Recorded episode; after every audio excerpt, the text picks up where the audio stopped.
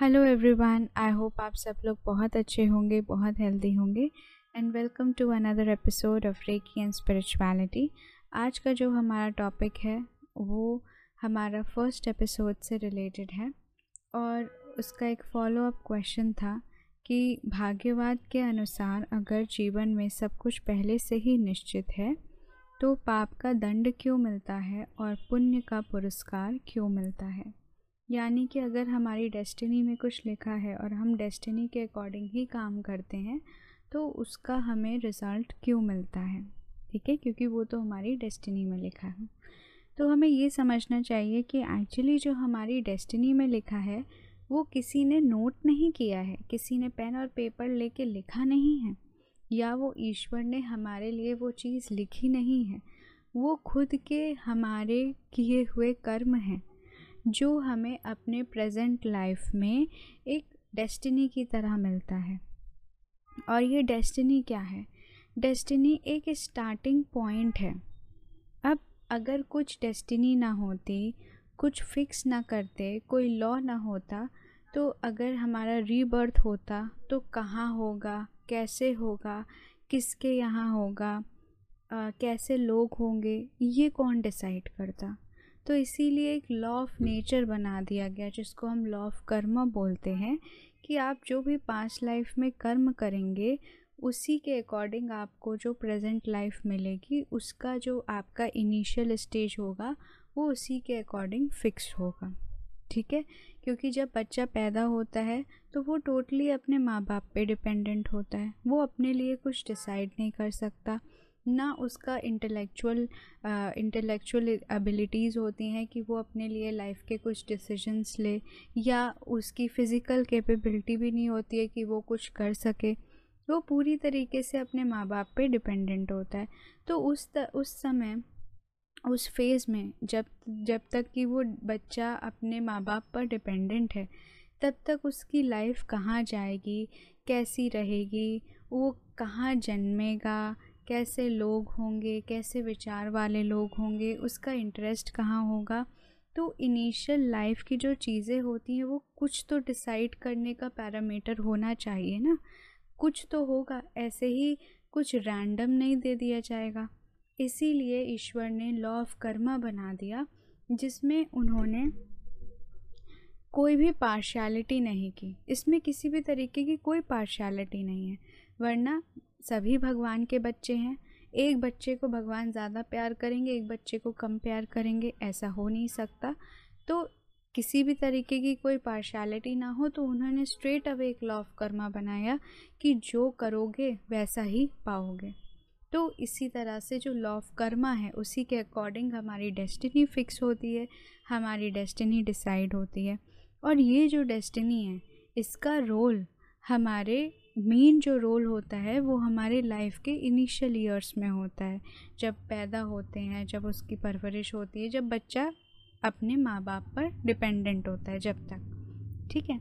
उसके बाद ये जो मैं आपको बता रही हूँ, ये मेरे खुद के विचार हैं। इसलिए अगर कोई इससे इत्तेफाक ना रखता हो तो कोई दिक्कत नहीं है। उसके बाद जब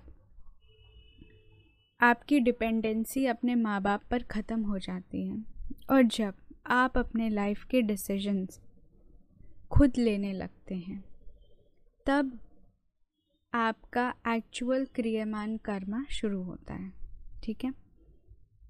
आप अपने लाइफ के लिए लेट सपोज़ आप स्टूडेंट भी हैं तो भी आप अपने पढ़ाई में आप कौन सा स्ट्रीम में जाएँगे, आपको कौन से स्ट्रीम में ज़्यादा इंटरेस्ट है स्ट्रीम डिसाइड हो गया। लेट सपोज़ कि यहाँ तक भी आपके डेस्टिनी में कहीं ना कहीं एक ब्रॉडर गाइडेंस में था कि हाँ आपका इस इस स्ट्रीम में रुझान रहेगा। पर उस स्ट्रीम के विद इन भी बहुत सारे सब स्ट्रीम्स हैं। आप किसको चूज़ करेंगे, कहाँ चूज़ करेंगे, ये सारी चीज़ें आप खुद अपने से डिसाइड करते हैं। हम खुद अपने लिए वो डिसीजंस लेते हैं।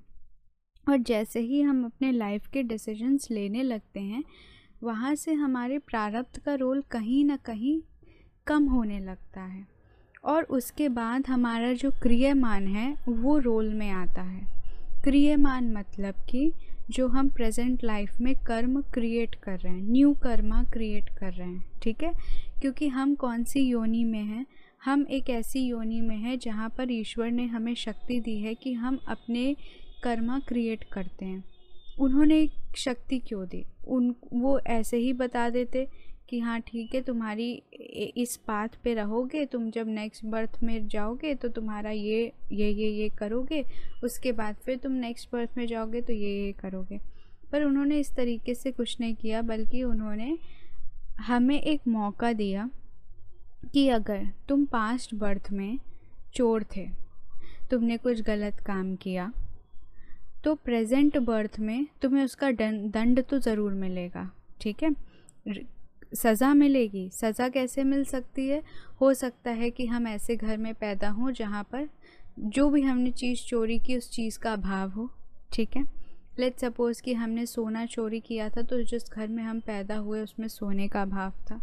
या जो भी हमने चोरी की कुछ भी हो सकता है। आई डोंट नो कि किस तरीके से नेक्स्ट बर्थ में वो मिलते हैं। वो कोई नहीं जानता, कोई बता भी नहीं सकता। Exactly exactly. तो उनको जो नेक्स्ट बर्थ मिला, उसमें उनको दंड तो मिला। और उस दंड के स्वरूप में क्या मिला कि वो ऐसे घर में जन्म लिए जहाँ पर उस चीज़ का अभाव हो। ठीक है? या लेट सपोज़ कि पिछले जन्म में उन्होंने अपनी पत्नी के साथ बहुत बुरा व्यवहार किया। तो इस जन्म में उनको पत्नी वो प, किसी की पत्नी बने और उनके साथ उसी तरीके का व्यवहार किया जा रहा है ठीक है? तो ये हो सकता है कि आपको अपने पिछले जन्मों में जो आपने कर्म किए बुरे कर्म किए उनका कुछ नेगेटिव इम्पैक्ट आपको अपने इस लाइफ में दिखे ठीक है? पर इसका ये मतलब नहीं है कि हम उन चीज़ों से ऊपर नहीं उठ सकते। आपको दंड तो ज़रूर मिलेगा बट दंड मिलने के साथ साथ ईश्वर ने आपको एक और शक्ति दी है कि खाली आपको दंड ही नहीं भोगना है, बल्कि आपके पास एक और शक्ति है कि आप अपने लाइफ को और बेहतर कर सकते हैं। हो सकता है कि जिस मार्ग से आप पहले भटक गए थे, उस मार्ग पर आप वापस अच्छे से चल सकते हैं। जो आपकी फ़ाइनल डेस्टिनेशन है, आप उसकी तरफ़ और आगे बढ़ सकते हैं।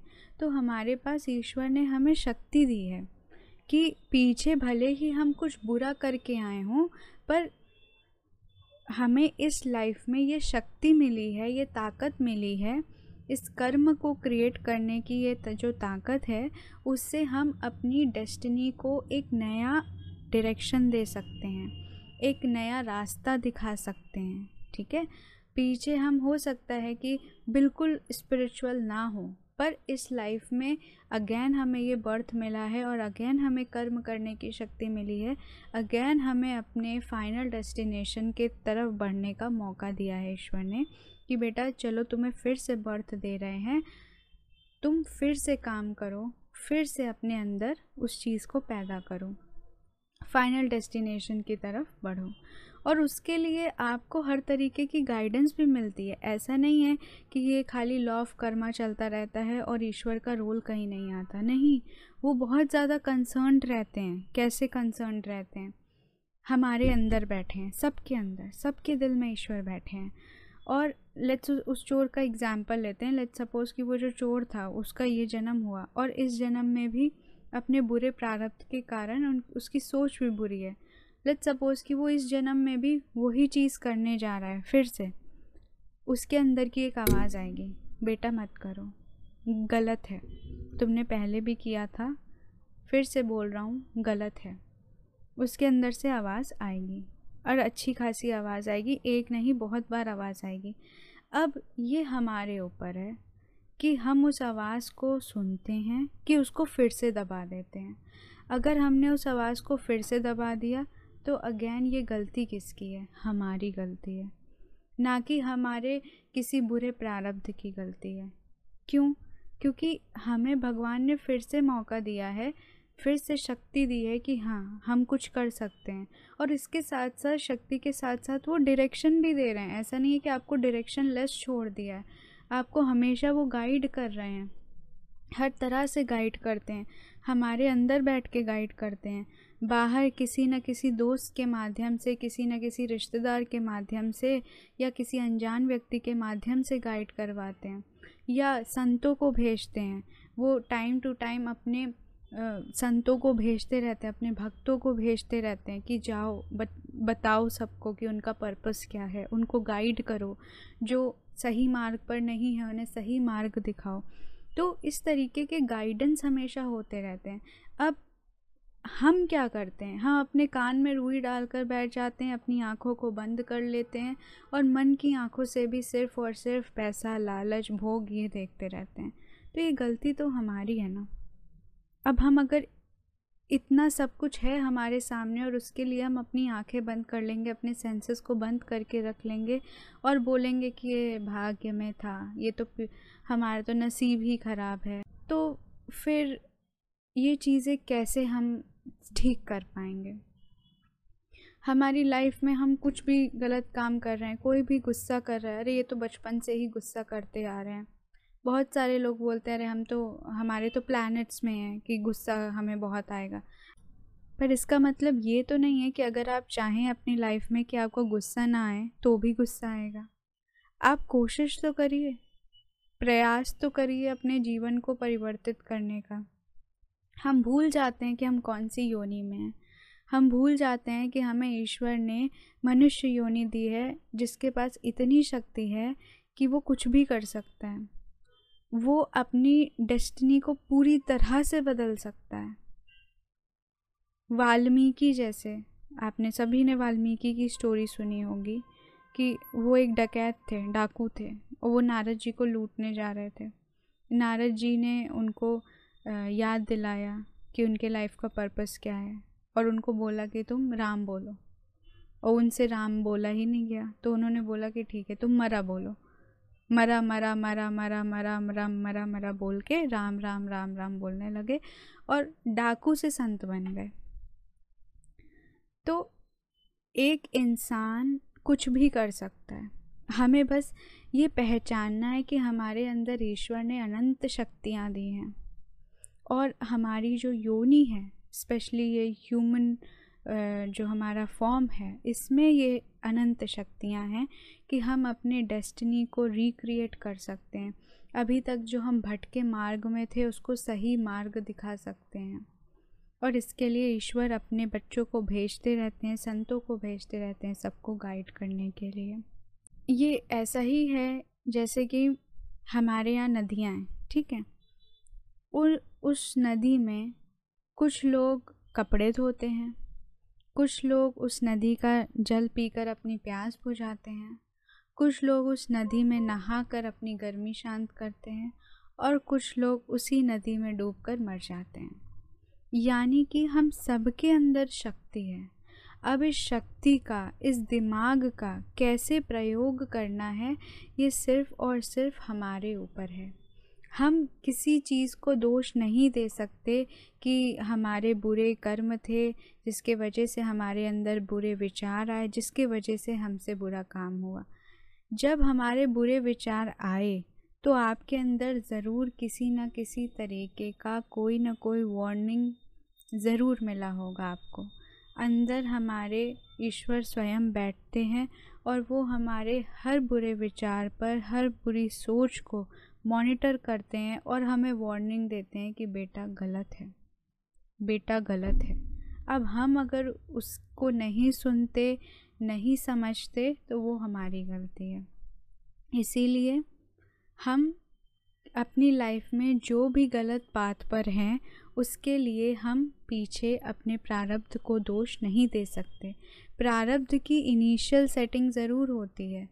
इनिशियल फ़ेज़ में ज़रूर प्रारब्ध का रोल होता है, पर उसके बाद, इनिशियल लाइफ के फ़ेज़ के बाद जब हम अपने डिसीजंस खुद लेने लगते हैं, हम अपने दिमाग से खुद सोचने लगते हैं, अपने लाइफ के डिसीजंस लेते हैं, उसके बाद प्रारब्ध का रोल कहीं ना कहीं कम होने लगता है और जो मेन रोल होता है वो हमारे क्रियमान का होता है। और वहाँ पर हम कर्म क्रिएट कर रहे होते हैं। और हमारे कर्म जो हम क्रिएट कर रहे हैं यहाँ पर, जो हम डिसीजंस लेते हैं, कुछ का रिज़ल्ट तो हमें इसी बर्थ में मिल जाता है, पर कुछ का रिज़ल्ट हमें नेक्स्ट बर्थ्स में, प्रारब्ध के फॉर्म में मिलता है। ठीक है? तो इसीलिए ये बोलना कि डेस्टिनी में कुछ फिक्स था तो उसके अकॉर्डिंग जो हमने कर्म किए, उसका हमें क्यों फल मिल रहा है? ये गलत हो जाएगा। क्योंकि डेस्टिनी तो आपका एक एक इनिशियल सेटअप क्रिएट करती है। एक ब्रॉडर सेटअप क्रिएट करती है लाइफ के इनिशियल फ़ेज़ में। उसके बाद हमारा रोल होता है। हम क्या सोच रहे हैं, हम क्या कर रहे हैं, हम अपने लाइफ में कैसे डिसीजंस ले रहे हैं, ये सिर्फ़ और सिर्फ़ हम डिसाइड करते हैं। Thank you so much for listening to the audio. I hope आप लोगों को अच्छा लगा होगा। अगर अच्छा लगे तो ज़रूर लाइक करिए कमेंट करिए और मेरे चैनल को सब्सक्राइब करिए। ज़्यादा से ज़्यादा लोगों के साथ शेयर करिए। Thank you so much have a blessed day